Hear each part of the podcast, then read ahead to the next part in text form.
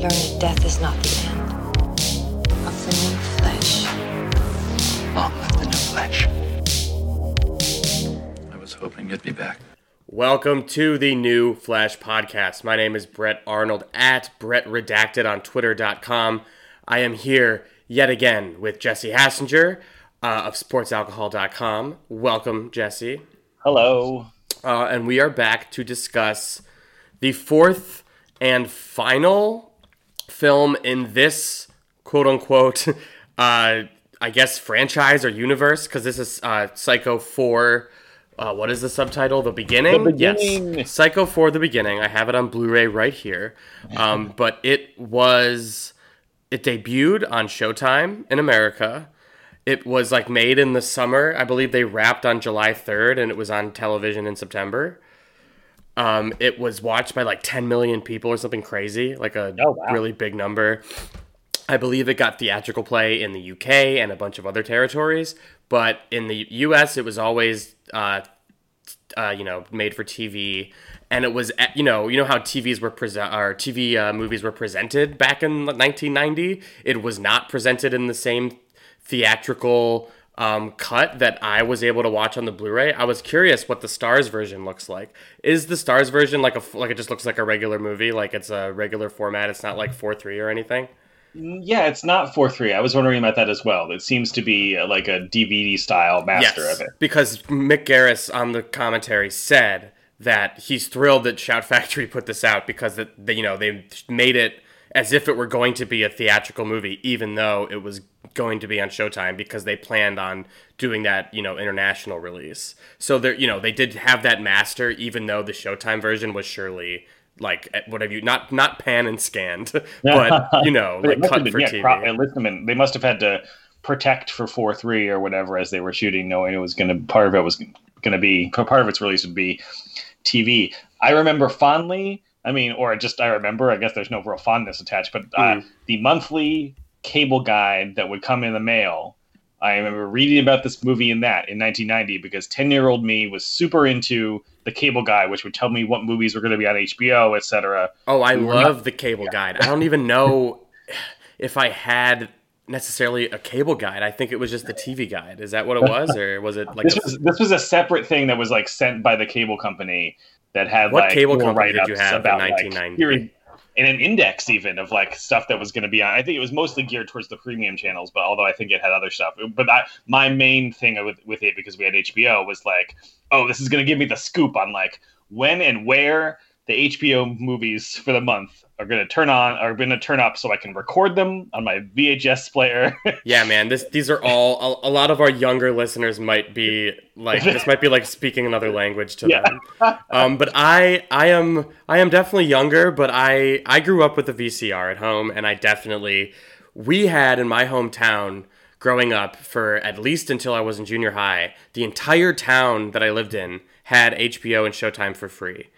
Uh, on channel four was HBO and channel 20 was Showtime. And it was basically like, I don't remember how it worked back then. Wasn't it just you had like a cable and you plugged it into your TV or whatever? Like whoever did that in Skokie, Illinois, you just had those channels. And then eventually uh, that went away and we had to buy it. But I mean, growing up, it, it was a huge thing to have. And like, um, I vividly remember, I mean, so m- my entire whatever you call it den in- in that in, in the house I grew up in was full of VHS tapes that were just shit I recorded off the TV, probably Oh, yeah, recording I- over I, some like, family memories. Videotapes. I just taped everything.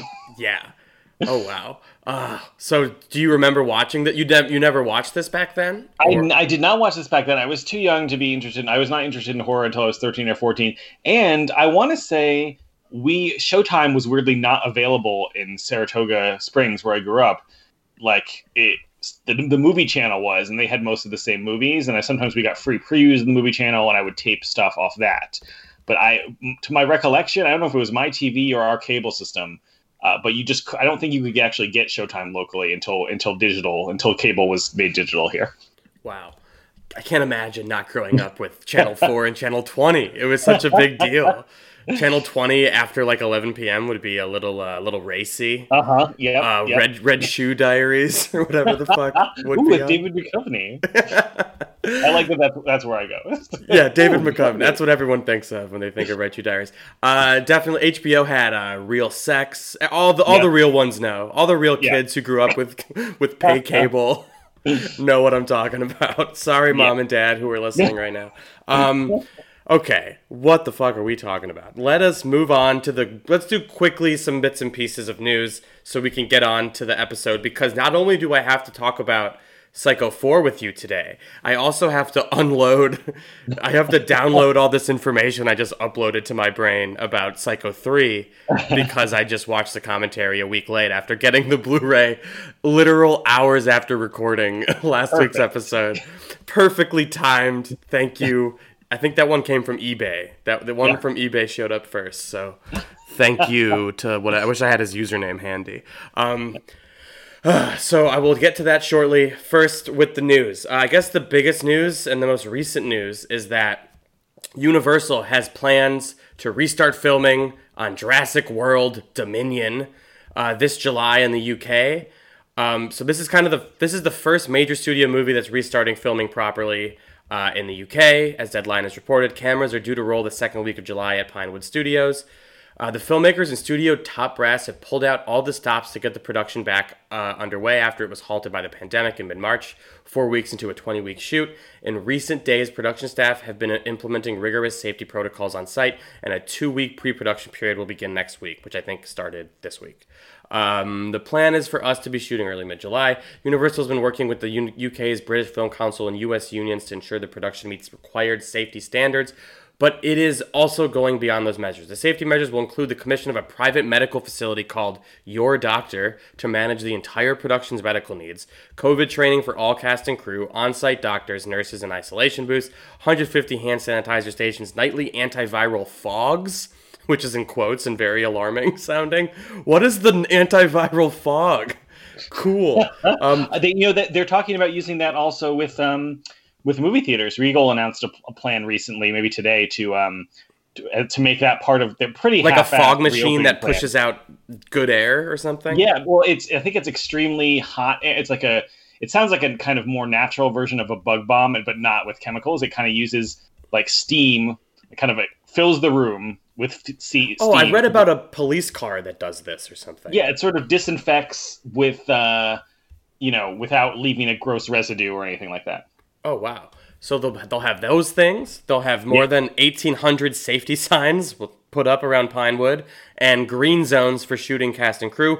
Masks will be obligatory other than for actors while performing. Some of Dominion's main cast, including Chris Pratt and Bryce Dallas Howard, returned to the US during the hi- hiatus but will fly back to the UK shortly, where they will need to carry out a 2-week quarantine period per new government regulations. Actors traveling from the US will be tested prior to leaving the country too. Um, so I guess I said all that to ask you a question, which is, is it all worth it? Should we be doing all this because we want to see the, the dinosaur movie quicker? Yeah. Yeah, I mean, It doesn't it feel just kind not I don't know what the word is. It feels gross to be even talking about it when there's so many other pertinent issues related to this very pandemic that could be happening. yeah. I mean, I guess if if if they're not going to hurt anyone by doing this, or Yeah. thinking they can they can get around it, and the crew members aren't don't feel uncomfortable, I guess that seems okay. It just seems like what's the rush for like a movie you don't even know if it could make its release date? You know? Like, yeah, that's the whole thing. There are so many movies out right now that are that are in post that are even done and ready to go, but can't because of the situation globally. So maybe like it just it's crazy to me that like I said, uh, it it, it seems a little crazy for productions to be ramping up when y- there's no like the it's like the, the the production side is ramping up, but the distribution side is not yet. yeah. You know what I mean? So like what what is the point? They're not going to put Jurassic Park on cable. I'm assuming by the time I mean its release date's like Ju- June of next year. So presumably theaters will be open by then. But what about the shift of all the movies that were supposed to come out this summer? Like are those movies going to still come out? Are they going to get pushed? We already know Fast and Furious and uh, the Saw movie. There's a bunch of them that just got pushed a full year. Yeah. So I don't know. Yeah, I- get that they don't. You know, it all seems like a kind of weird game of chicken, where like no one wants to be the one to say, you know what, we're going to take a wait and see, and we're going to like. Put, so even when they kind of are taking a wait and see, it seems like they have to pretend like they're making moves and making Right. sure And I know, mean- protecting their dates and all that. I don't want to sound like an asshole because I know, like, you know, this movie going into production will put peop get people their jobs back and whatnot, and that's great, and um, I'm all for that. But just, I mean, it sounds like they're doing all they can to be safe. So I guess this is kind of like the guinea pig movie uh, production, where it's like, uh, let's see what happens to Chris Pratt. Will Chris Pratt get coronavirus? Stay tuned. We'll we'll we'll keep you posted on this throughout the Dominion production. We've got spies on the set. Uh, New Flesh is Checking his temperature. yeah. I'm really using your guys' Patreon money really well. I'm sending people to to Pinewood. All right. Um, Hellraiser. This is really cool news. the The rights to Hellraiser could revert back to original creator Clive Barker in 2021. Uh, Larry Zerner, who's a lawyer, who I believe is most famous in horror circles for being an entertainment lawyer, who is always keeping uh, fans abreast of what's happening in the Friday the 13th litigation, which there is so much of. Um, But he's keeping he basically dropped a bomb this week saying, for those of you who like the Friday the 13th lawsuit, now Clive Barker has sued uh, for a declaratory judgment that he can terminate his 1986 transfer and get back his rights to the Hellraiser franchise. So uh, under this, he wants to get the franchise back, which would include, you know, Pinhead, all the Cenobites, um, and he has sent a notice of termination to producers, and he plans to grab back the rights to the original book and all that stuff. So he add the lawyer adds an interesting note that Barker's termination, if effective, would not take place until December 19th, 2021. So if the producers can get a new movie out before then, they would legally be in the clear, just nothing new after that date. Um, and Bloody Disgusting reached out to, uh, to help clarify how it's similar to Friday the 13th. And uh, he said Barker would get his rights, uh, get back his rights in the underlying story he wrote and also the rights in first script. He would not get any rights in things that were any of the sequels that were added, which totally makes sense for how these franchises work. But this is most interesting because we've reported a few weeks ago that David Bruckner, who was long attached to a Friday the Thirteenth reboot, has is actually now attached to a theatrical reboot of Hellraiser. Uh, the first time that franchise is going uh, theatrical since like the '90s. So this is exciting, but will it happen? It seems like if they rush production, it will happen. But given what we just talked about and coronavirus uh, impacting production, I guess this is kind of a race now to see if they can make this movie before Clive Barker sues to get the rights back. so uh, something to keep your eye on. Uh, I'm I'm all for Clive getting it back. I've said for a long time. I know he's wanted to remake it, and I think if anyone should do it, it's him. So I hope that happens. Uh, I hope that happens. And if the, the Bruckner one happens first, I will take that one too because I am a greedy little horror fan. uh, Universal just set a five picture deal with uh, Timur Bekmambetov. I can never pronounce his fucking name. Yeah. Timur Bekmetnabov, the guy who's the mega producer behind what Deadline seems to be casually calling screen life movies, a term that I have not agreed to, and I don't think anyone has. But it's basically those. Mo- I call them desktop movies, I guess, which is basically the same thing. Um, uh, movies like Unfriended and uh, Searching, movies that unfold um, they don't have traditional cameras and they tell the story through visual means unfolding from the POV of a smartphone or a computer screen, where most, you know, people spend most of their hours nowadays anyway. So this dude, Beckma blah, blah, blah, blah, is, uh, I believe that guy was the producer on Wanted. Did he direct Wanted or just produce Wanted? I think he direct Timur directed it. Yeah. Yeah, he directed Wanted, and I think since then that movie was a fucking huge hit. And he's just been like quietly being like a super producer. I feel like, like a lot of his movies make a lot of money. Like, didn't he produce like uh, the POV movie Hardcore Henry and all these? He's just produced Yeah. a lot of like experimental format movies. I guess I would say. Yes. So Universal set a five picture deal with him to do five more of these Screen Life movies because Unfriended, which is their example, uh, made cost one million and made sixty five, and there's the sequel which is even better. That I don't know how much it made. I don't have it right here, but um, it's great. He said uh, he can't. He said he wants to do maybe do a sequel to Wanted in Screen Life. I can't imagine an assassin in today's world uh, would run with the gun. Why? He will use drones. He will use computer technology. You don't need to bend bullets anymore. You need to bend ideas. That's what he told Deadline. Um, He's currently been doing that with Screen Life, a format that coincidentally has proven very conducive to a pandemic. That's something I hadn't considered. Um, while holiday productions have been shuttered since March, he has been producing five movies during COVID 19 lockdown. During this crazy time, we have been living in screen life mode. It is very organic to produce movies because they can be done while people are home in their safe place. We are all in different cities and we can record screens without meeting each other. It's the nature of this language, this screen life format to work like this. It's a very organic production process. Um, I'm not going to read the whole interview, but I think that's fascinating and uh, good for him. All for screen life movies, and if they can be quickly produced during the pandemic, that's a cool. It's cool. I will. I look forward to the boom. Um, what else do I have here? Uh, the one other bit that I have is that Netflix, which we knew was rebooting Unsolved Mysteries, the like true crimey '90s show, and uh, we know that it's coming back Ju- July 1st, 2020. There's going to be 12 episodes. That's exciting. Um, did you watch anything this week, sir, that was not uh, psycho related? Get this. I went to a sort of a movie theater and saw a new movie.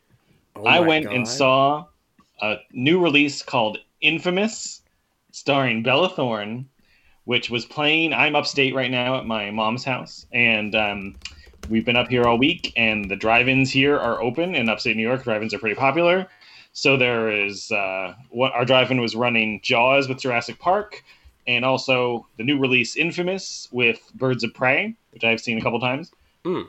So we went out. We did went. We went to both, uh, but I saw Infamous, which is this VOD movie that's barely getting released and is only booked at the drive-in because Universal and Judd Apatow pulled King of Staten Island from drive-in release after letting it be booked at about hundred theaters. Why? Uh, it's it's a little murky. It sounds like it's some combination of wanting to make it legitimately VOD exclusive. Mm. Uh, it sounds like Apatow was very agreeable to that and did not want particularly want it to play in theaters if it wasn't going to play in like regular theaters, and or some kind of money scuffle because Universal wanted more than they would normally get, or something, or or the drive-ins wanted to give them less because it's you know kind of extenuating circumstances. It seemed like a pretty dick move because drive-ins have been playing Trolls 2 from Universal for months. Yeah. um, and they haven't reported box office numbers, but it presumably has made Universal some money and is also like kind of keeping the faith on theatrical releases for a little while, while it's not really possible. Um, so Universal repaid the favor by uh, accidentally, they claim, making King of Staten Island available for booking and then rescinding it like the day before. Oh my Um, god! So they just grabbed the only thing available. Yeah, they the only new movie coming to drive-ins uh, for the next few weeks, and they said, you know what? No, we're not going to let you do this one. Um, so that seems like a nice, reasonable thing to do. Uh, I'd already seen King of Staten Island though, so I was pleased to see a movie that I'd never even heard of called Infamous at the drive-in. The first, like the first. How many people were there for the movie Infamous? Yeah, I, I was there. know. Um, how many people were there? Like, how Uh, many cars people- would you say were at that that particular movie? Yeah, it's hard to tell because I mean, the, so this drive-in is two screens. The definitely the revival screen was more popular because it's such a family thing that Totally. obviously more families are going to go see the Spielberg movies than uh, some Bella Thorne. Uh, I would, you know, informally estimate that the crowd. I, we also went to the infamous one on Sunday rather than Saturday, which is not as big a crowd in general. Mm. Um, there was a little more of a like teenage shit kicker vibe at uh at, at Infamous than at the many families you A saw. A bunch at, of um, pot smoking teens. like lots of people in the bed, the beds of pickup trucks, you know. Ooh, they're probably getting a little I mean, freaky no deaky. judgment. Uh, It made me think briefly for the first time ever. Oh, it'd be kind of cool to have a pickup truck because it would make going to the drive-in really easy. Yes. Um, we That's about the only benefit I can think of, though. Yeah, you could haul stuff. Um, yeah. Yeah, we. I'm not. You know, usually when I go to the drive-in, I sit outside, like on a blanket with friends, like kind of make it like an outdoor movie thing, like we have in our New York City um, outdoor movie things. Yes. Uh, so I'd never watched a whole double feature just in the car. Yeah. uh, what's that like?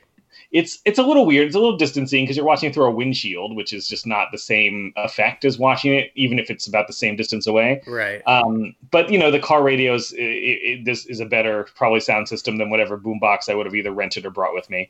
Um, and the movie itself is very bad, but I was I was just excited to see a new movie, so I was it was a fun experience. what is It's it even about?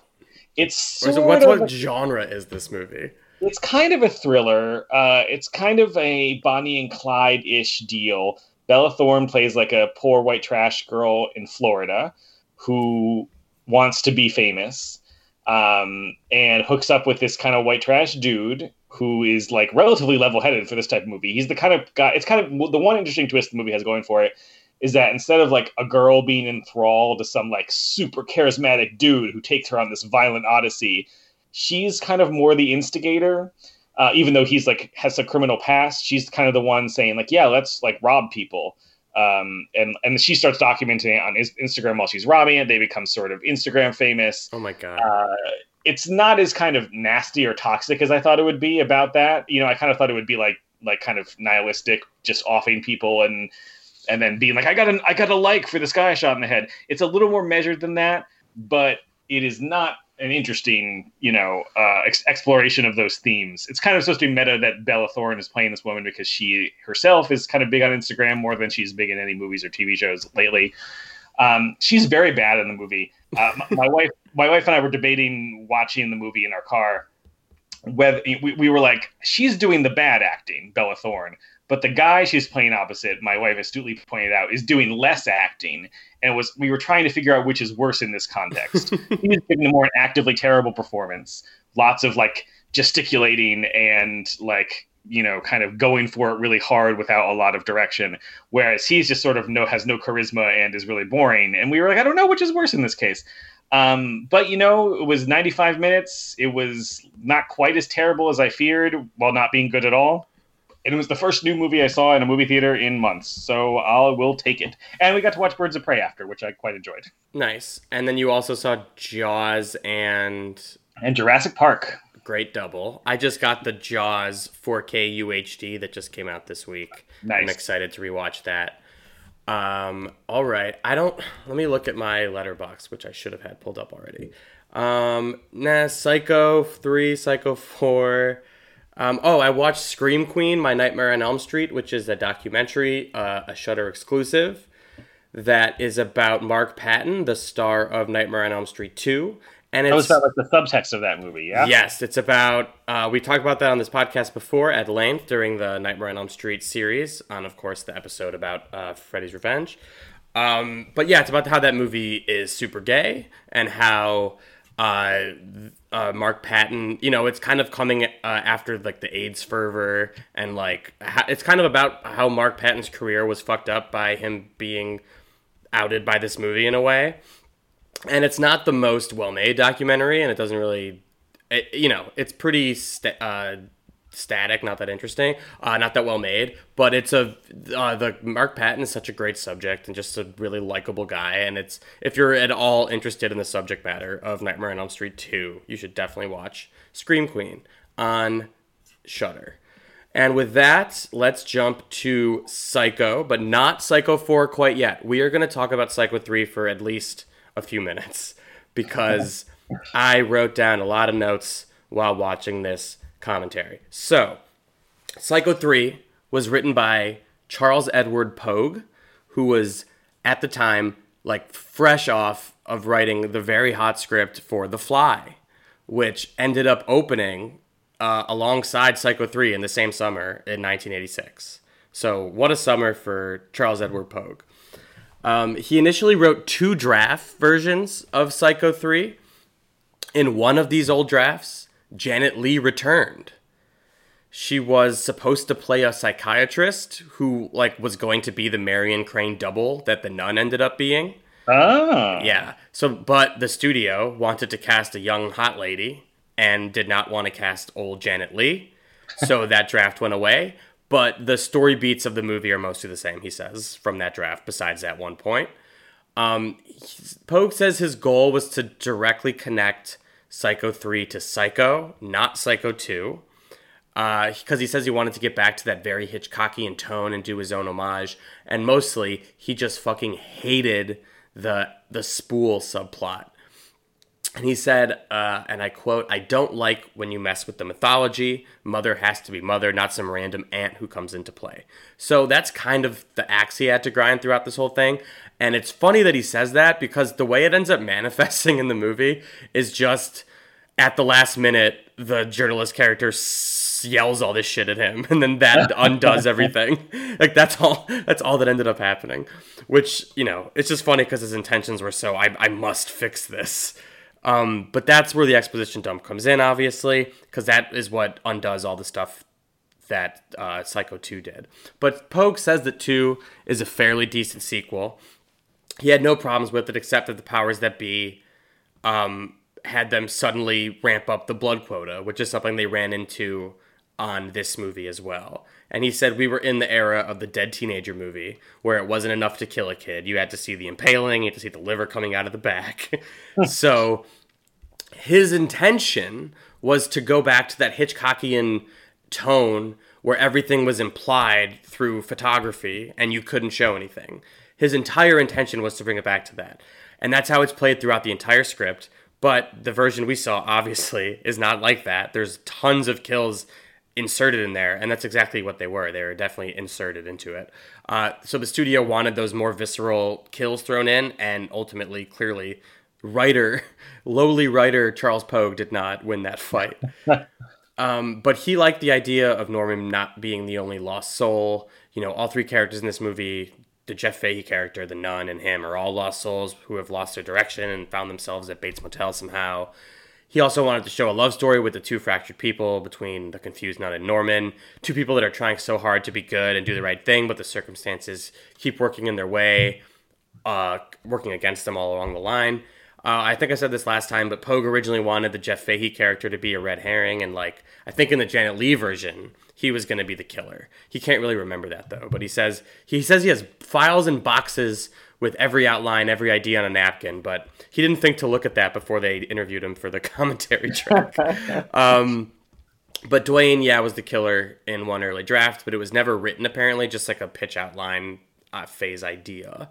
Um, he was asked why he made the movie so religious, and he said right off the bat, you know, Maureen is a nun, as God has brought into it. He, he doesn't really know, he doesn't really recall why, but he does say that the one thing he had when he like was started to write the script was the idea of the mother going in of mother going in to kill the nun and her seeing the image of the Virgin Mary. And he says, I couldn't even begin to tell you where that came from. I'm not a religious man. I'm not Christian or anything. He just had that idea and then kind of ran with that. So not not a great answer, but it's interesting. It's like almost divine intervention or something, yeah. right? Um, but he, you know, he liked the, the he liked the idea of a character being hemmed in, regarded as a pariah in society. So he just really liked the whole God thing. But the character or the actress herself wrote the opening line of "There is no God." She like thought that was a good way to start the movie, and I think it's a great line. Um, interestingly, the opening scene that Pogue wrote was the one that introduces Norman. That happens like I'd say I don't know, ten to fifteen minutes after the opening in this movie, which opens with if you remember the convent stuff and like the the bell tower. Uh, mm-hmm. So the original opening scene was the scene with Norman and the birds and like stuffing the birds and all that stuff. But Perkins changed the order later. I think it was a good call, but the writer doesn't seem to agree with that. Um, Pogue says what appeals to him about this and The Fly were that the protagonists were also your antagonists. They had like the whole Jekyll and Hyde aspect of it, which I thought was really interesting. That like I never really considered that. Like that is very much two two things he did in the same same year. Uh, he's of the opinion that all great horror stems from two things: either emotional or sexual repression, and that sense of repression is why he wrote the nun into it. Um, I already mentioned that Psycho came out the same summer as The Fly. This is really funny. He mentioned that he remembers an LA paper calling Psycho 3 and The Fly the two best love stories of the summer.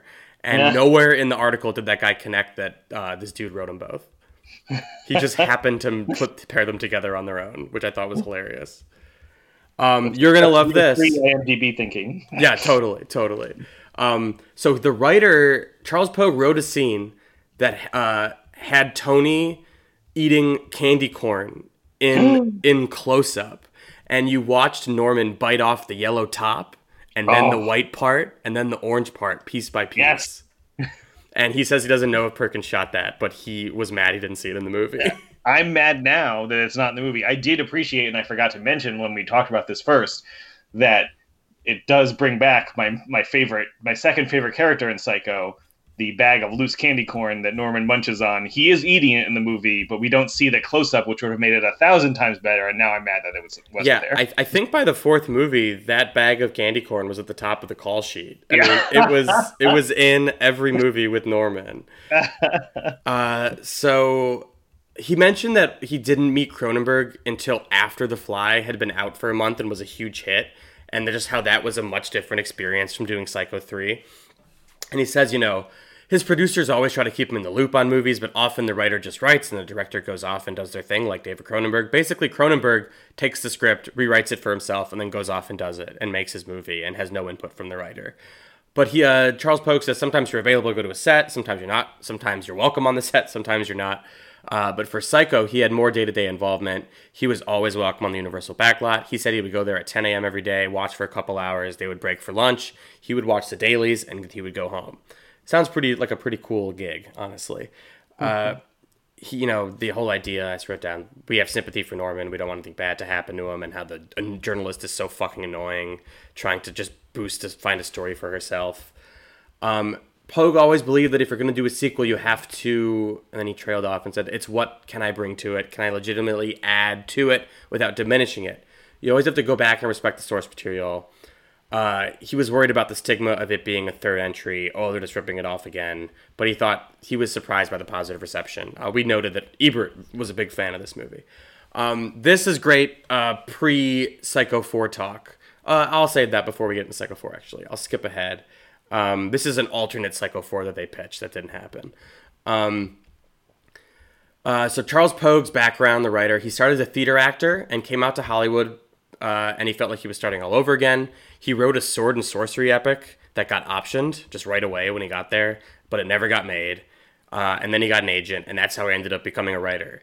And he found it easier to live as a writer than an actor in Hollywood. Like he just quickly got a gig, lived off the option money for a year, and then like he went to England. He wrote two Sherlock Holmes movies for cable uh, in England. They were well received, and they, that became his calling card into the big studios.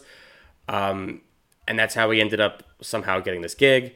He says his favorite horror movie is more of like an Island of Lost Souls type thing. He's not really a big horror fan. He's really proud of writing that scene with the girl gets killed on the toilet. He's talking about how you know where are you most vulnerable. He's just really really proud of it. Um, he says, you know, the most effective scenes in this movie are not the gore scenes. It's very clear that he's pissed off about the studio demands. Um, he describes every kill scene just as so much more eloquently written as displayed. Like honestly, they went they went. It seems like he went through great lengths to like write out every kill without showing the actual kill because he purposefully did not want a blade going into a body until the end of the movie when he has that conversation with his or like when he basically when he kills the mom's corpse, you know, and he stabs Ah. it with the knife. He wanted that to be a big moment. And it still happens, but it's not a big moment because he's already been stabbing a bunch of people. um, the studio, oh my god! So the ending, you know how it, we definitely joked about the ending and how it negates everything that came before it, like with him holding the hand at the Right. end. So the studio literally came to him and said they wanted a quote Brian De Palma moment. And what they meant by that was like a jolt at the end of the movie, like at the end of Carrie, like when Right. the hand came out of the grave. So he was trying to think, like, what could I do? We can kill the reporter, we can kill the priest, what can I do? So he's thinking on his feet, what can we do that won't ruin the integrity of the movie? And the movie is Norman's journey to the light, as described by the writer. Um, and the ending that he wrote was, you know, even if he's locked up forever, he has returned to his sanity, and there's like some, there's like a happy endingness there a little bit and he didn't want to stop or bog down the film with exposition. Oh, that's another note. I was like, he didn't want to stop or bog down the film with exposition, so that's why he has it has a woman say it while she's backing away from a knife the entire time. um, uh, but yeah, he says, "I'll I'll be free. I'll finally be free," and that was supposed to be the last shot, and then it would pan up to the mom's to the window, and there would be an empty rocker going back and forth. So it was this kind of great final image that would have showed that Norman, even though he's going back to the mental hospital, is truly cured, you know, and is like not insane anymore. Uh, but then to get the Brian De Palma twist, all he did was he said he wrote this because it was so dumb he didn't think they would take it, and he wrote in like basically he wrote in that scene with the hand and him stroking it, and then he did that like grim skull overlay smile at the end, like the original Psycho did. and then he turned it in, and then like he came to see it in theaters later, and he's like, "Fuck!" They they kept that scene with the hand at the end." he told like he said this won't work. They'll cut it, whatever. And they and yeah. So he that whole thing with him holding his pulling out uh, his mother's hand from his coat is a final image that truly negates everything that came before it. It's like I'll finally be free. Oh, just kidding. I'm not. He's still crazy. So that is insane. That, uh, that's all my notes except for the. Okay, so this was before we talk about what Psycho 4 actually is. Um, he was approached from Universal, I think before this even came out, for, to do a treatment for 4. And he called it a brilliant outline. And then he goes on to say, here's what it's about. Uh, so Tony Perkins goes back to the nut house and he has some radical therapy with some uh, like psychiatrist woman who is using some mute girl who's also at this facility to like role play as Norman's mother and is putting him in like all these weird shower situations and sexual situations, just like making him relive all this stuff. Anyway, ultimately, the nut house burns down and Tony and the mute girl, Tony, uh, Norman and the mute girl escape and they return to Bates Motel. And this is where I think it gets really like fun. Uh, the hotel has since been bought by like an entrepreneur who's turning it into like a haunted horror weekend mystery getaway weekend things that's based on the real murders and history of the hotel. Uh, so the premise there is the actor who plays Norman Bates ends up quitting like the at the same time that Norman arrives with uh, the girl. So then basically the movie is a whole hotel full of eccentric weird people just getting murdered, and it's kind of a mur- a mystery of who's doing it. And he called it a very funny, dark, weird comedy.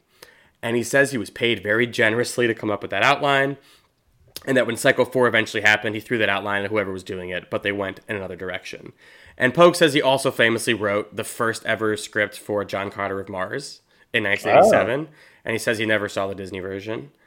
And um, he says his script has a lot of cult status with fans of the John Carter, uh, I guess, source material. I don't know what it is. Comic book?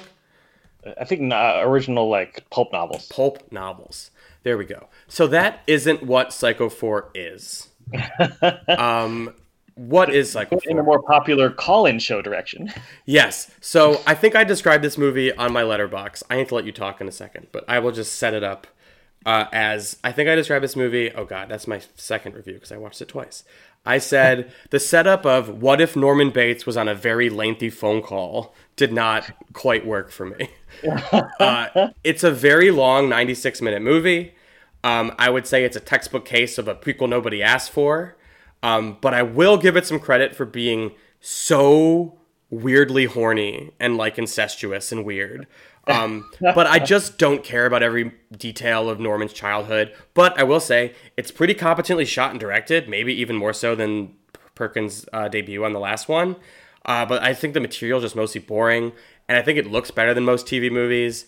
The flashback structure just really sucks all the tension out of it, and the movie has no real driving force. Um, and I think the co- interactions with Norman Norman veer on comedy, which is like I think a choice, and I think he made that choice. Um, I just don't know if it works. I think it did work better for me the second time I just watched it with commentary, but that is my quick review of that movie. Please tell me what you think. Norman Bates, this is your life. Um, yeah, I like. I mean, look, I was will I was going into this with an open mind because I enjoyed Psycho two and three much more than I hoped to enjoy them. Uh, this did kind of feel like the breaking point for me, where where yeah, as you say, it goes really hard on this origin story stuff, which to me, like what I wrote in my Letterboxd is that it's like someone pitching, say, this Norman Bates fellow. I think he's got kind of a mommy issue. Don't, have you ever noticed that before? I Yeah. think we should uh, explore that a little bit. And and inexplicably, whoever was in charge of this said, "Oh yes, tell me more," as if this hadn't been explored in a much more evocative way by movies that don't have like endless scenes about it. Um, this movie has some long ass scenes too, uh, but we'll get into that later. uh, I mean, just in terms of scenes that go on much longer than I ever, just to feel extremely drawn out. Um, yeah, I think it, it kind of. If I enjoyed Psycho three having kind of a seedier and I think more you know kind of expressive use of color that that kind of makes it interesting to look at and and kind of have has some weird cool imagery in it. This one kind of goes into this weird gothic not really in the imagery, although it's sure, I guess it's it's fine in terms of just technical whatever.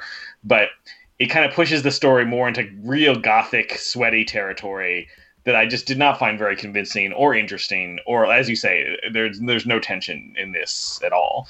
Um, Perkins does what he can, and there are some interesting ideas that we'll get into. There are definitely some moments that I thought were really interesting and cool. Totally. But my general feeling about this movie was that they finally made a bad one. This is a bad psycho movie. Um, it kind of, yeah, I, I kind of felt bad for Perkins doing it because he's like giving it his all as usual, and it's just this movie that feels like it's one too many, you know, one too many trips into the microwave to reheat reheat this shit. Like I. um, you know, and not not a complete loss, but definitely the the only one I'd be solidly thumbs down on so far. For sure. Um, and you're gonna feel even worse for Tony Perkins when you find out that he really, really, really, really, really, really wanted to direct this movie, and Universal, after three was uh, a box office flop, said hell no. so not only did he have to like begrudgingly still star in this movie because he needed the money and like it's kind of his career kind of turned to this to this point where he had to play Norman Bates if he wanted to like be anything. He was just kind of seen as that character. So um he not he was turned down a directing gig for the movie, but because he's the star of it, he still had to sit through it and then as Mick Garris puts it on the documentary or on the commentary, like how, t- Tony must have been wondering, and as Mick Garris makes clear, he was vocal about it. How did the person who directed Critters 2 get Psycho 4? because Mick Garris was not like a really good name or anything. He was like a TV horror guy, and that's fine.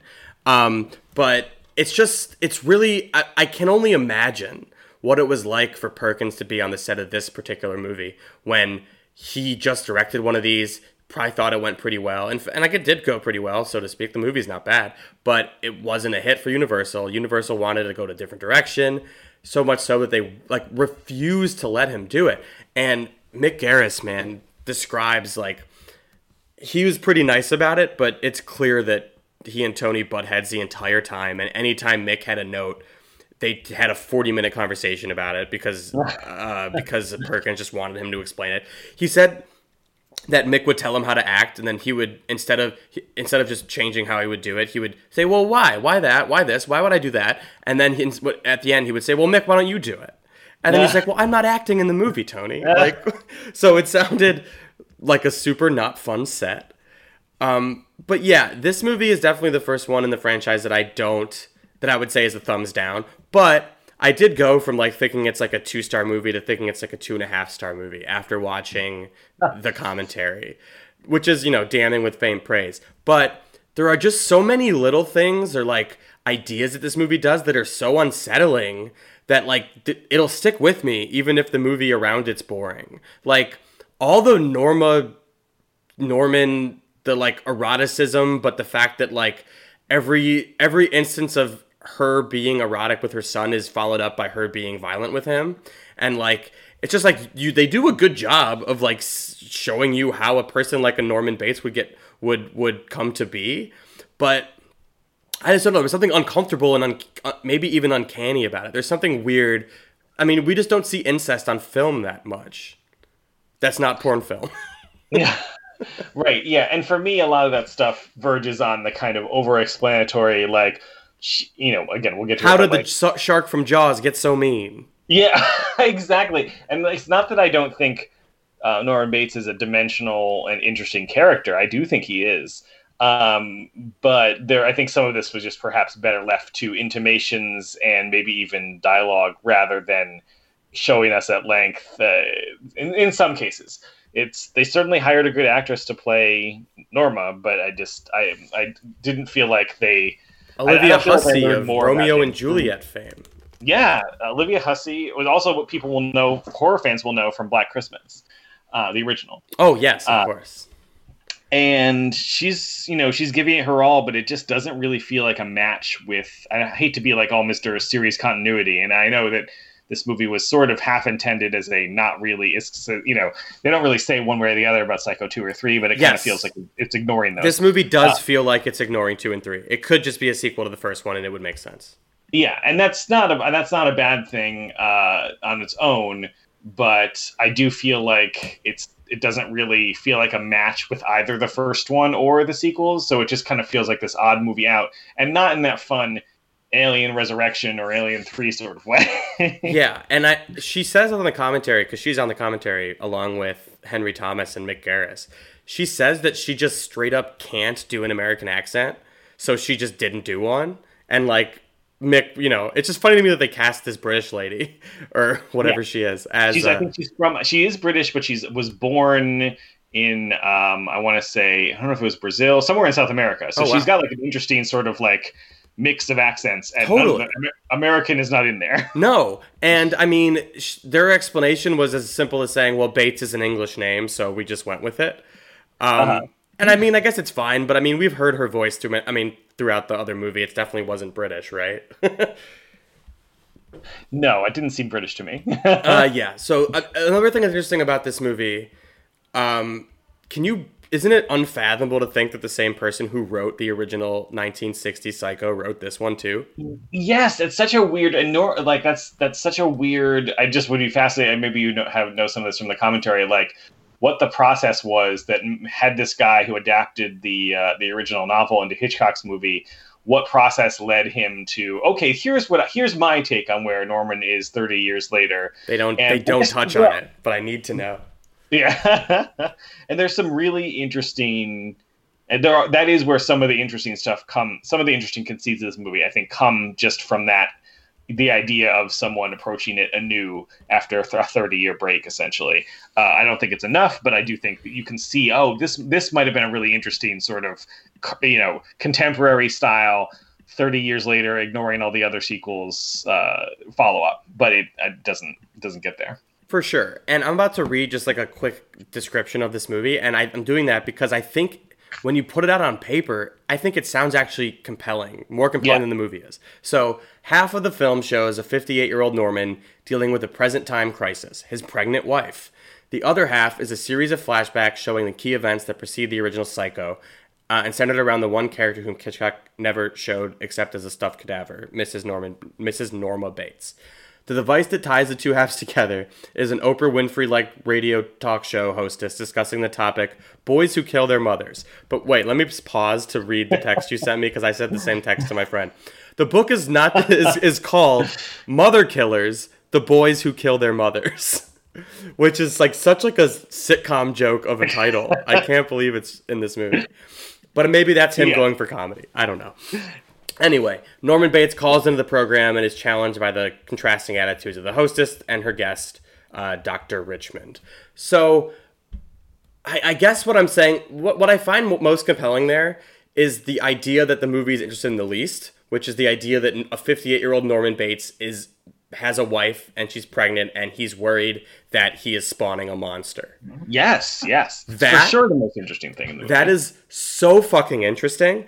And uh, this description puts more into it than the movie does. Like the movie, yes, that that is the ultimate reveal of him being on the phone with the fucking radio show the whole time. Is eventually it gets to the fact that yes, I have a wife, and yes, I'm concerned about this spawn that I've made, and and I think the premise is like his his idea when he's calling in is like I'm talking th- you through this as I'm about to kill my wife who's pregnant because I can't bear to to raise this monster because I know that I will because of the trauma his mom passed down to him through the movie that we see.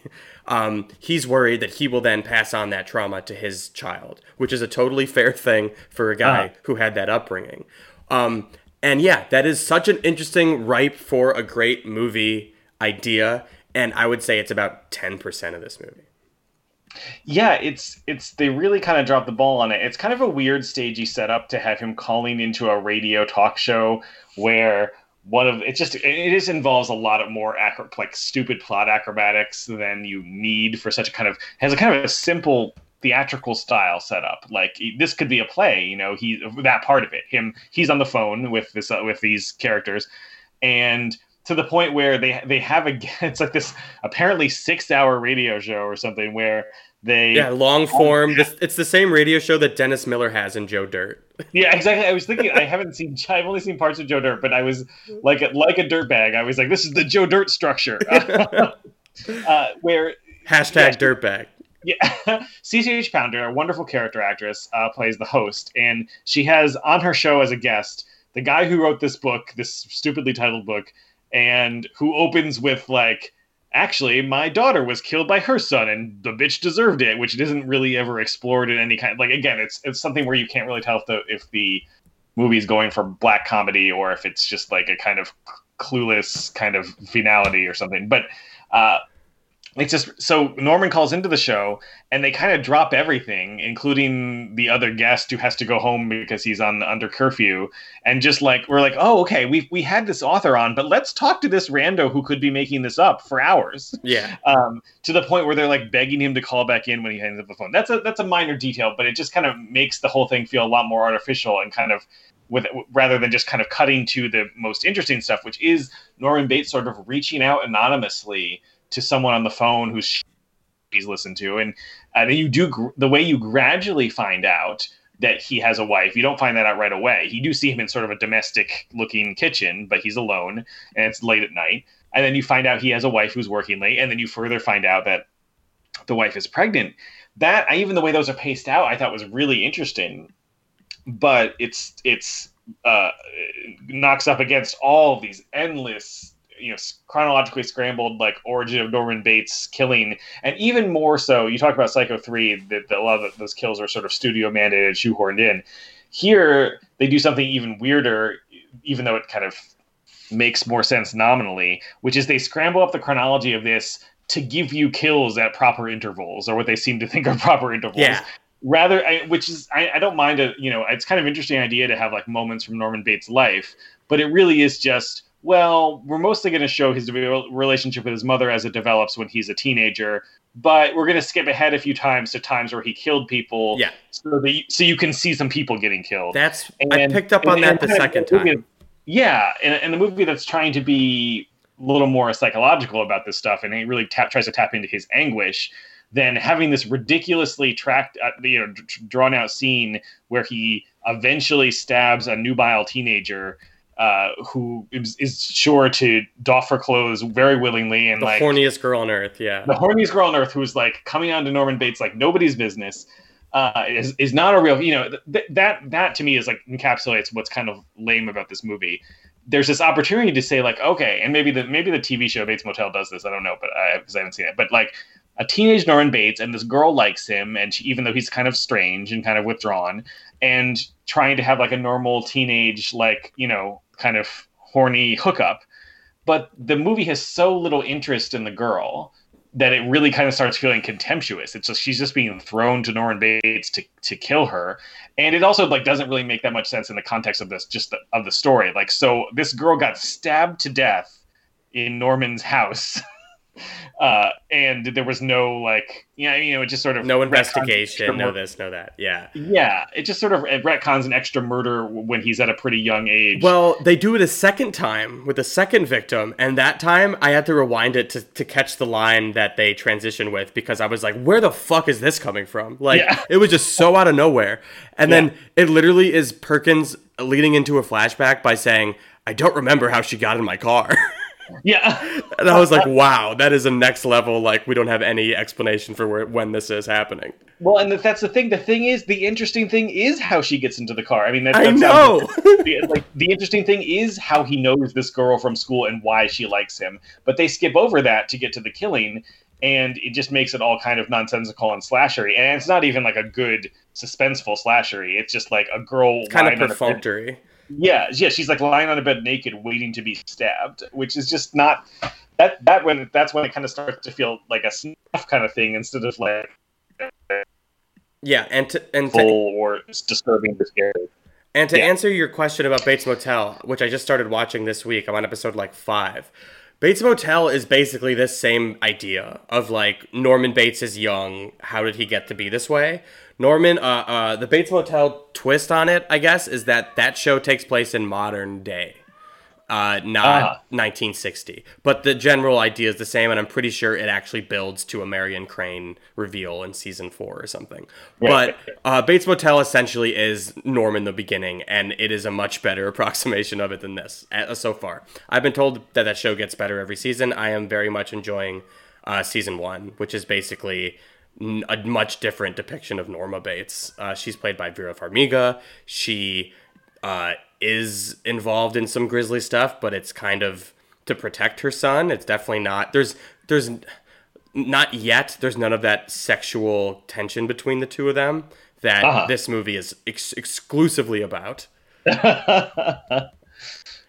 And like so so this movie has those multiple narratives.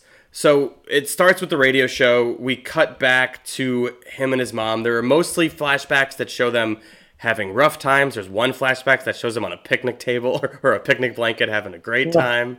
So we see the Norma narrative through flashbacks, and the narrative for Norma is that you know, she clearly has this loving relationship with her son, almost too loving. She's very there's no distance between her and Norman. Like she treats Norman as if he's like a lover almost. But then it gets to a point where so basically there's this one scene that I guess is the centerpiece of the whole fucking thing, you could say. I think Mick Garris even does say that. Where they're rolling on the floor together and she's tickling him and then he gets a boner and she flips the fuck out, dresses him like a woman and says, You're a girl, you're not a boy. Um, which didn't that feel like loaded? Yeah. yes. Um yeah, it's well it's also just like such kind of dime story kind of it, it, it like I mean I guess this is 1990 so I get that it's not going to be the most uh, up to date on like on kind of, you know, gender mor- morphia or anything like that. But it's in such a like rushed and sort of dime story kind of like, oh, she doesn't like his erection. She tries to tell him he doesn't shouldn't have a penis, so she tells him he's a girl and literally dresses him in girl's clothes, and that turns him into a murderer. It just you know like yeah, totally. it, it's it has a kind of a alarmist edge and also just a weird oversimplification of like where, you know it's like oh okay this is literally something his mom made him do you know that that just kind of takes any kind of sense of mystery or you know I think the movies Even movies have- agency out of it. yeah, yeah. There's like it, it gives them there's some leeway on whatever kind of misunderstanding they have about how these some of these gender roles work by the vagueness or sort of the you know what's left off screen. But by putting so much of it on screen in this one, they open themselves up to be very wrong. I mean, you know, not even, I'm not speaking obviously as a psychologist or anything, but Right. just in, in terms of they open themselves up to a kind of clumsiness that the earlier movies, just by dint of not going there, didn't have to deal with. Right. Um, and just to talk about the narrative, which is extremely out of order, um, basically, Norman's father dies from like bee stings at six. My girl style. Yeah, he dies my girl style. Um, like Chum- Chomsky style. What's her name? Anna Chomsky. Yeah, Anna Chlumsky, yeah. yeah. Um, so, which that leaves Norman with Norma exclusively. Uh, there's a weird scene at his funeral where his mother is tickling him at the funeral, and then he laughs, and the second he laughs out loud, she slaps him in the face, which is the first of many times where she will do something that is sexual to him, tease him, and then punish him when he, you know, uh, acts on it, so to speak. Um, so she takes out her frustrations on Norman throughout the movie. When business at the hotel is bad, she yells at him. She at one point screams at him that, uh, you know, I should have aborted you. Essentially, she's like, you basically almost killed me when you came out of me. I should have killed you when I had the chance. Um, she, you know, they're basically things are fine, ish, until she becomes engaged to this like douchebag guy named Chet, who comes over and tries to like wrestle with Nor or a box with Norman outside the house, and um, you know Norman is jealous and uh, and Chet's abuse. Chet, Chet's kind of abusive. Norman does what I think we know he's gonna do, which is he poisons their iced tea. Um, at which point, that's when he steals and preserves his mother's corpse. This all happens at the very end. I feel like. Yeah. Um, but yeah, and that's how he develops a split personality in which he becomes his mother to suppress his guilt of murdering her. Whenever this personality takes over, it drives him to dress in his clothes, put on a wig, and talk to himself in his voice. Uh, in her voice, as mother, he murders two local women who try to seduce him during their stay. Just the the the kills in this movie, as you said, they're so thrown in, but like they're all thrown in in such a way that's like every girl wants to fuck Norman Bates. Yeah. It is so out of control that like all these women are just throwing themselves at him and he just can't handle it. Um in the present day all that shit's happening at the radio. It all builds up to uh, Norman's wife coming home, right? And then uh, he doesn't he try to kill her, but his wife then tells him like, "No, it's it's it was your own choice to go insane and do the things you did." Yeah, he also brings her. He has her meet her meet him at his mom's old house. For Um, for for uh, for the cinematic third act. Yes. Uh, it's rather, so he he goes to meet her there because he has something important to tell her, and he plans to murder her. Yes. Yeah, but when he gets there, she like tries to talk him out of it. She reassures him that their kid will not be a monster with their guidance, and as he realizes the truth to having freedom of choice, he drops the knife. His wife forgives him. And then this is where I'm like, what? Then Norman then just like uh, he he impulsively sets excuse me, he impulsively sets the house on fire. I'm assuming because that's like where all of his unhappiness began and that's where he, you know, he's trying to like it's like a symbol. Set set on set it on fire to let yourself free. So Right. as he tries to escape the flames, he uh there's this whole sequence where like he's hallucinating and he sees all the victims of the or the people he's killed and his mother's and then eventually uh, her corpse. Norman barely flees the burning house alive. He and his wife leave the next day. He happily proclaims he's free, indicating that his mother will never haunt his mind and drive him insane again. But then the wooden doors of the house cellar close on the rocking chair that continues to rock, at which point we hear a mother scream and then a baby crying, I believe. Yeah. The mother screams to Norman, "Let me out!" You know, right this instant, whatever. And then there's an and after as the there's a cut to black. There's a there's the sound of a baby crying. Which could only lead us to believe that uh, their Yeah, in production at one point was Psycho Babies. it's such a weird like this is that's uh, this is another moment that really captures what I don't like about this movie. Um, it sort of the way that Psycho three goes back on its on its hard won ending. This one doesn't go as far back on it, but also does it in such a weird, clumsy way, where okay, fine, you you hear the mother's voice after he renounces her and leaves, so that sort of that can maybe symbolize that like the mother's going to live on in our memory or his memory in, in terms of all the terrible stuff that happened but she's locked away in that house now and uh, although the house is sort of burnt down but the chair is still whatever. It's it's ambiguous i guess and that's it's that's a little unsatisfying but okay. And then they have the, the baby crying which is supposed to be chilling as you go to black but like I just maybe it's just like as a as a parent, I'm just like, oh yeah, the baby's crying. Ooh, scary. Like Spooky. Oh, oh. Yeah.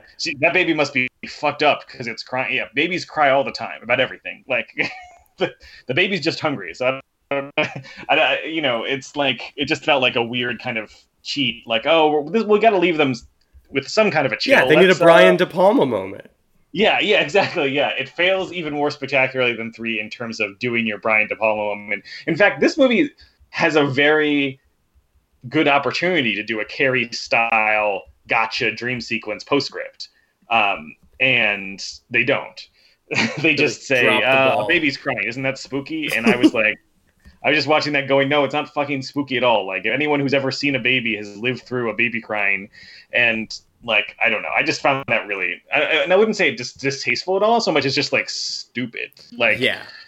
The then and this is after really enjoying the idea of like he's really something that terrifies Norman even more than his mother or what the stuff that he's done is the feeling that he's going to pass that along to a child. And the movie, as you say, is just so determined to skip over that stuff and then just kind of have the have his wife talk him out of it.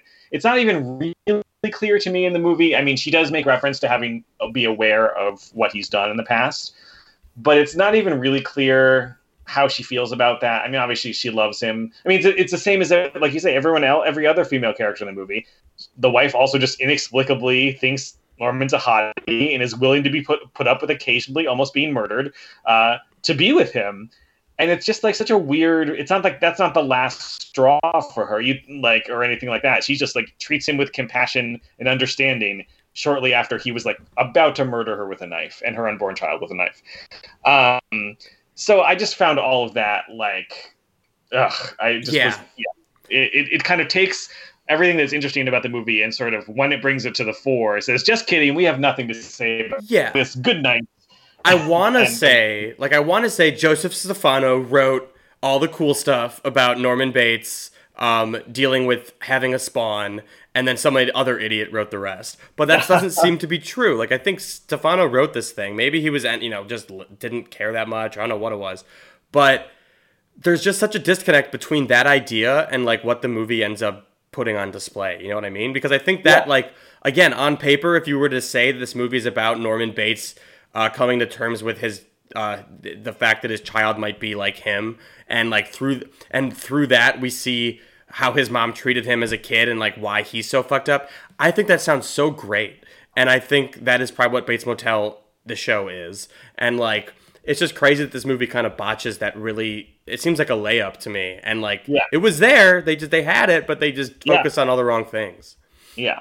uh, i'm just gonna there's some highlights i have from the commentary he says that he said he wanted to set his own visual style he says that memory is more colorful than reality which is why the color in every flashback was so exaggerated like an italian film like bava that's what he said he was uh-huh. going for and i do think this movie has technical it's technically like it looks better than it is because it, it's directed better than it's scripted i guess is is Well, what I'm trying it's to say. certainly if you consider what a TV movie generally looked like Yes. in 1990, it's this is a, this is definitely several cuts above that. definitely.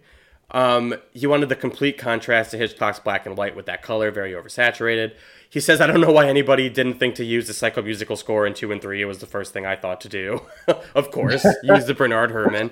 Was this what? When did Cape Fear come out? Was it ninety as well or eighty nine? It was it was 91. It was about just about a year after this one. Uh, I was gonna say. I thought maybe they uh, saw that and were inspired, but I guess that's not true. Um, I guess Cape Fear was just ripping off Psycho 4. Yeah, it's totally true. Um, so this was done for the division of Universal called MTE. It was made for Showtime, as I said.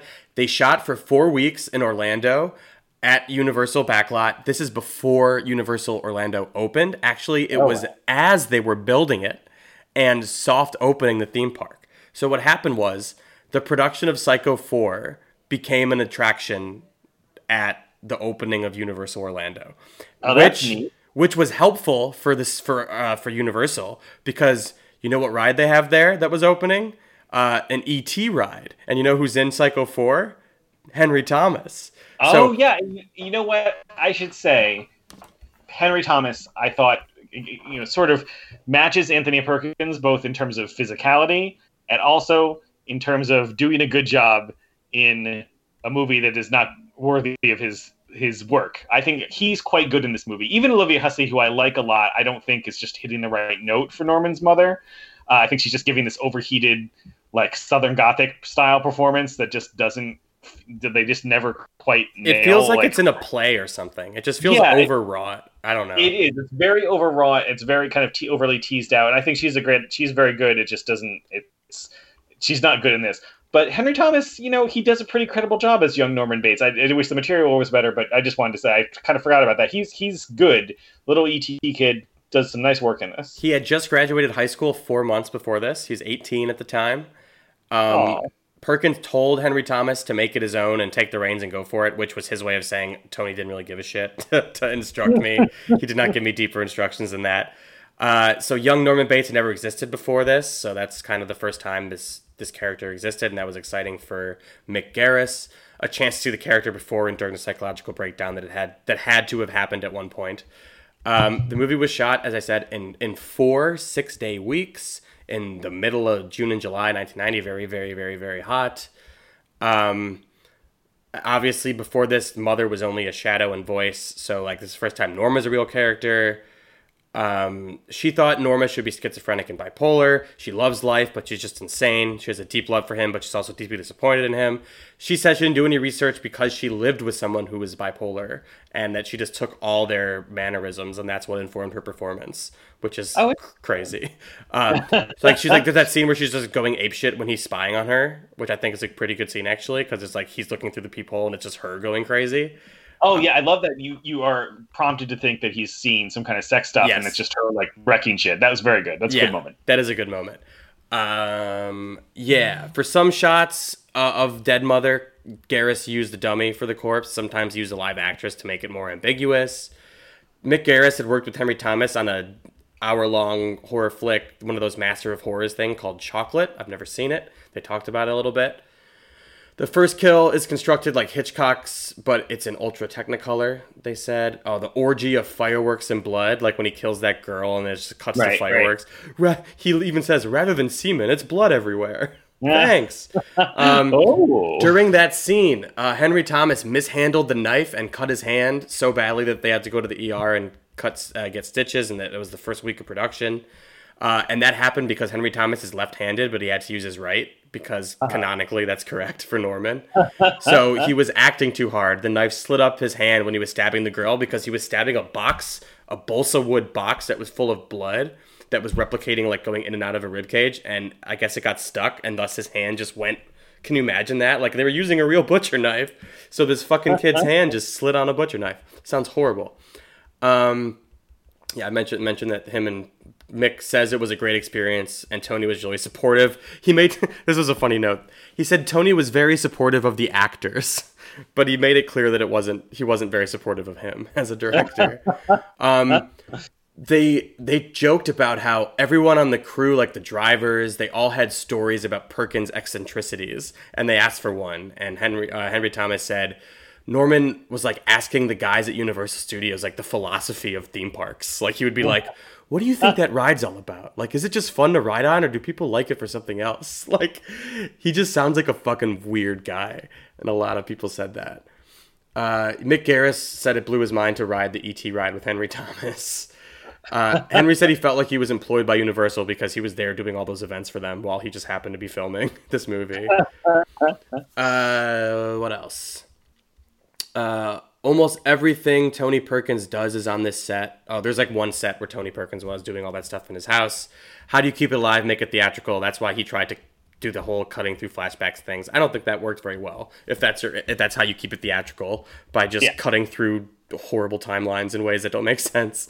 Um, uh, oh yeah, the psychologist in the radio scene. His name is, is an actor named Warren Frost, who's the father of Mark Frost, who's the creator of Twin Peaks.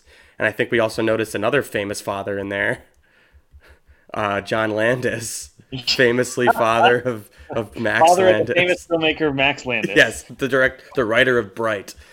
Um, I mean that's you know, it feels like maybe I'm just like you know picking on this movie now, but like that was another thing for that matter. I know people in 1990 maybe didn't as universally you know d- d- disseminated like the whole deal with John Landis and the Twilight Zone, but it like but why? Like that's what. What does he add to. It's this? we Yeah. gotta get, we Yeah. gotta make sure John Landis shows his face in this movie. it just seems like he's somebody's friend. like just seems yeah is it is it was anyone expecting him to be greeted rapturously i just was i thought i was baffled by that just why Yeah, definitely.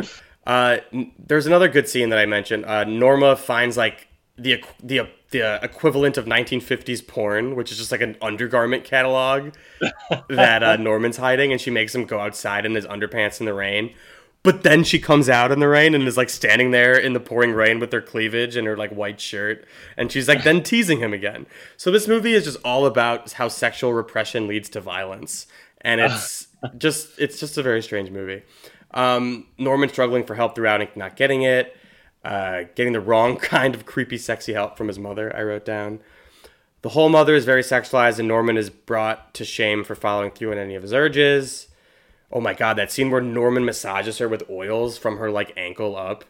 Oh, yeah it's it's a lot, dude. It's a lot to take in. Um, I don't know if there's any more things worth noting here. Um, he says he and Perkins never fought, but they had quote conversations.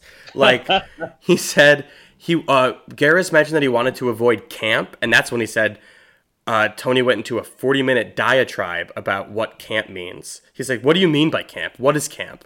And Garris thought that he had insulted him, insulted Psycho 3 by saying that or something. And he went the fuck off about it. But all he means is that there's a campy element to 3, and he didn't want that in this, which I don't think he accomplished, but it's if there. anything it's campier yeah It's campier, I would argue, yeah.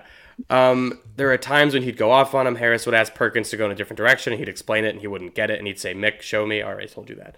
Uh, I just can't imagine the difficulty of working with the guy who wanted to direct the movie. It just can't. Ugh, horrible. Um, oh, and that emotional scene where like he's beating the rugs outside, and then his mom comes out and starts yelling at him. There were hundreds of tourists watching them film that on the Universal backlot, which is just funny because it was like an intense scene where she tells them she didn't, she should have killed him in in their in her in her womb. In front of Um, a live audience. Yeah, totally. Um, oh, and uh, Mick Garris said if I moved the camera one inch to the left, you'd see Hard Rock Cafe, and if I moved it another inch to the right, you'd see the Swamp Thing. so it seemed like it was fun to film over there. Um, yeah, so that's really it. That's all I have to say. This movie's kind of a drag. There's no moving force pulling anything through it. I think there are such great ideas that I want to give this movie a higher rating than two and a half stars. Like I love the ideas planted about Norman's future and Norman's son and stuff. But I think it's just like it's like it's like window dressing on a much less interesting story. I guess would be my wrap up summation of Psycho Four.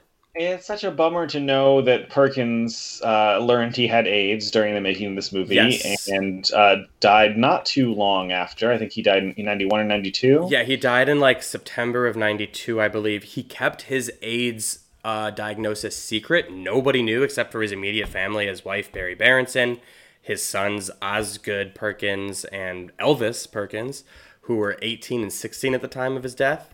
Uh, Oz, we now know as Oz Perkins, director of uh, Gretel and Hansel and um, other movies. I Am the Pretty Thing That Lives in the House. And uh, what's the movie that's changed titles twice? It's February, it was called, and now it's called The Black Coat's Daughter. Right. I love Black that Coat's movie. daughter. Um, but uh, yeah, Perkins did die of AIDS um, a couple years later, and you know, it did. Ca- knowing that when watching it the second time, like it's kind of emotional when he happily proclaims he's free at the end, Yeah. and there's like this some extra textual layer there, and like n- it, there's something to the fact that Norman at or at some point while making this, Tony Perkins kind of knew he had a death sentence, and there's something to that. Um, and there's a great quote. I have his statement that he wrote that he released after his death. Hold on. I chose to not go public about having AIDS because, to misquote Casablanca, I'm not much good at being noble, but it doesn't uh, make much to doesn't take much to see that the problems of one old actor don't amount to a hill of beans in this crazy world. I have learned more about love, selflessness, and human understanding from the people I have met in this great adventure in the world of AIDS than I ever did in the cutthroat, competitive world in which I spent my life.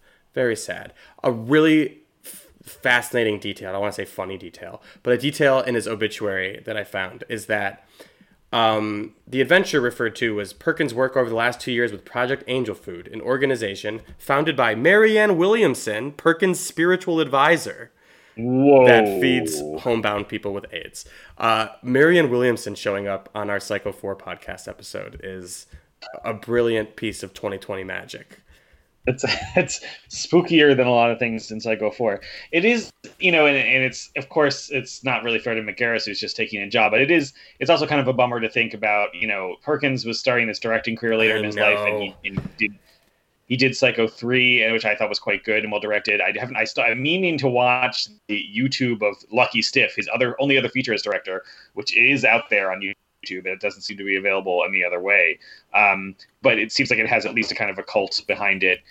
And then he wasn't able to really do more behind the camera, just because I, I even just reading about whatever Lucky Stiff, even if it's terrible, it, it definitely seems like it trying it's trying to do something that's feels of a piece with Psycho work in terms of being like a dark, uh, grim comedy, but also you know seems like it indulges sort of a sillier side. I can't wait to watch that one. Um, and yeah, it's just you know, it's a, he was not incredibly young when he died. He was about sixty, and it's but it's still you know it's kind of it's it's very sad to think about. He was interested in doing other things, and he didn't quite have that chance. He was just sort of starting to get into it in the last um, five six years of his life. But he is, was a real talent, and I, I would have loved to see some more you know obscure or not obscure uh, movies that he directed. I would have loved to see his take on Psycho Four. Totally. His wife said after he passed that he had such mixed feelings about Norman Bates. On the one hand, he began to think that others in the industry saw him as that character, strange and weird. On the other hand, it was a burden. It was very limiting to his career. Uh, it doesn't sound like mixed feelings. It sounds like he didn't Yeah, like it. Uniform feelings. yeah, it sounds like he didn't like anyway, it. Um, at- you know, he'll, he'll be. Uh, it's one of those things where it's like in the moment, I'm sure it is kind of frustrating, but he, that also means he's like such a major part of film history in a way that so many other actors who may be more acclaimed in their own day will not be. I mean, like people are going to be watching Psycho forever, and he's like, you know, his performance is like the centerpiece of that. Totally. All right. Well, that's it for this one. I have a question for you that I may as well just ask you on air. Um, we can. I, I, I would like. Well, next up is Psycho 1998, the remake, Gus Van Sant. But in between uh, Psycho 3 and and that in 1987, a year after, or uh, no, sorry, that's right. Um, why can't I find? Oh yeah, a year at what year did this come out? Oh, this, This- is the year's all fucked up. So basically, nice. Bates Motel, a movie, a network TV movie that was proposed as a series pilot, aired in 1987, a year after Psycho 3 and a few years before Psycho 4. So I guess I already fucked up the timeline. I was gonna say let's do it next, but sometime before the end of the series, we can do uh, Gus Van Sant first. If you would want to do a bonus episode on Bates Motel, uh, the, the- Yeah, the, the, absolutely. 87 I'm- minute I'm- I'm movie. I, I, I mean, I'll try to watch this um, other stray, like uh, orphan Anthony Perkins movie by that point too, and see if we, I'll see if there's anything we're talking about there. For sure. So, for everyone keeping track at home, we'll be back next week with Psycho 98, and we'll be back some point in the next couple weeks with a bonus episode about Bates Motel, a made for TV movie from 1987 that was supposed to be a series that never happened. Um, and you can find that on our Patreon at uh, patreon.com slash New Flesh Podcast or the New Flesh Podcast. I don't remember. I'm so sorry. Please Google it. Patreon, New Flesh Podcast. Uh, we'll be back next week. Thank you so much for listening. Goodbye. Bye. Long the new flesh. I've learned that death is not the end of the new flesh. Long live the new flesh.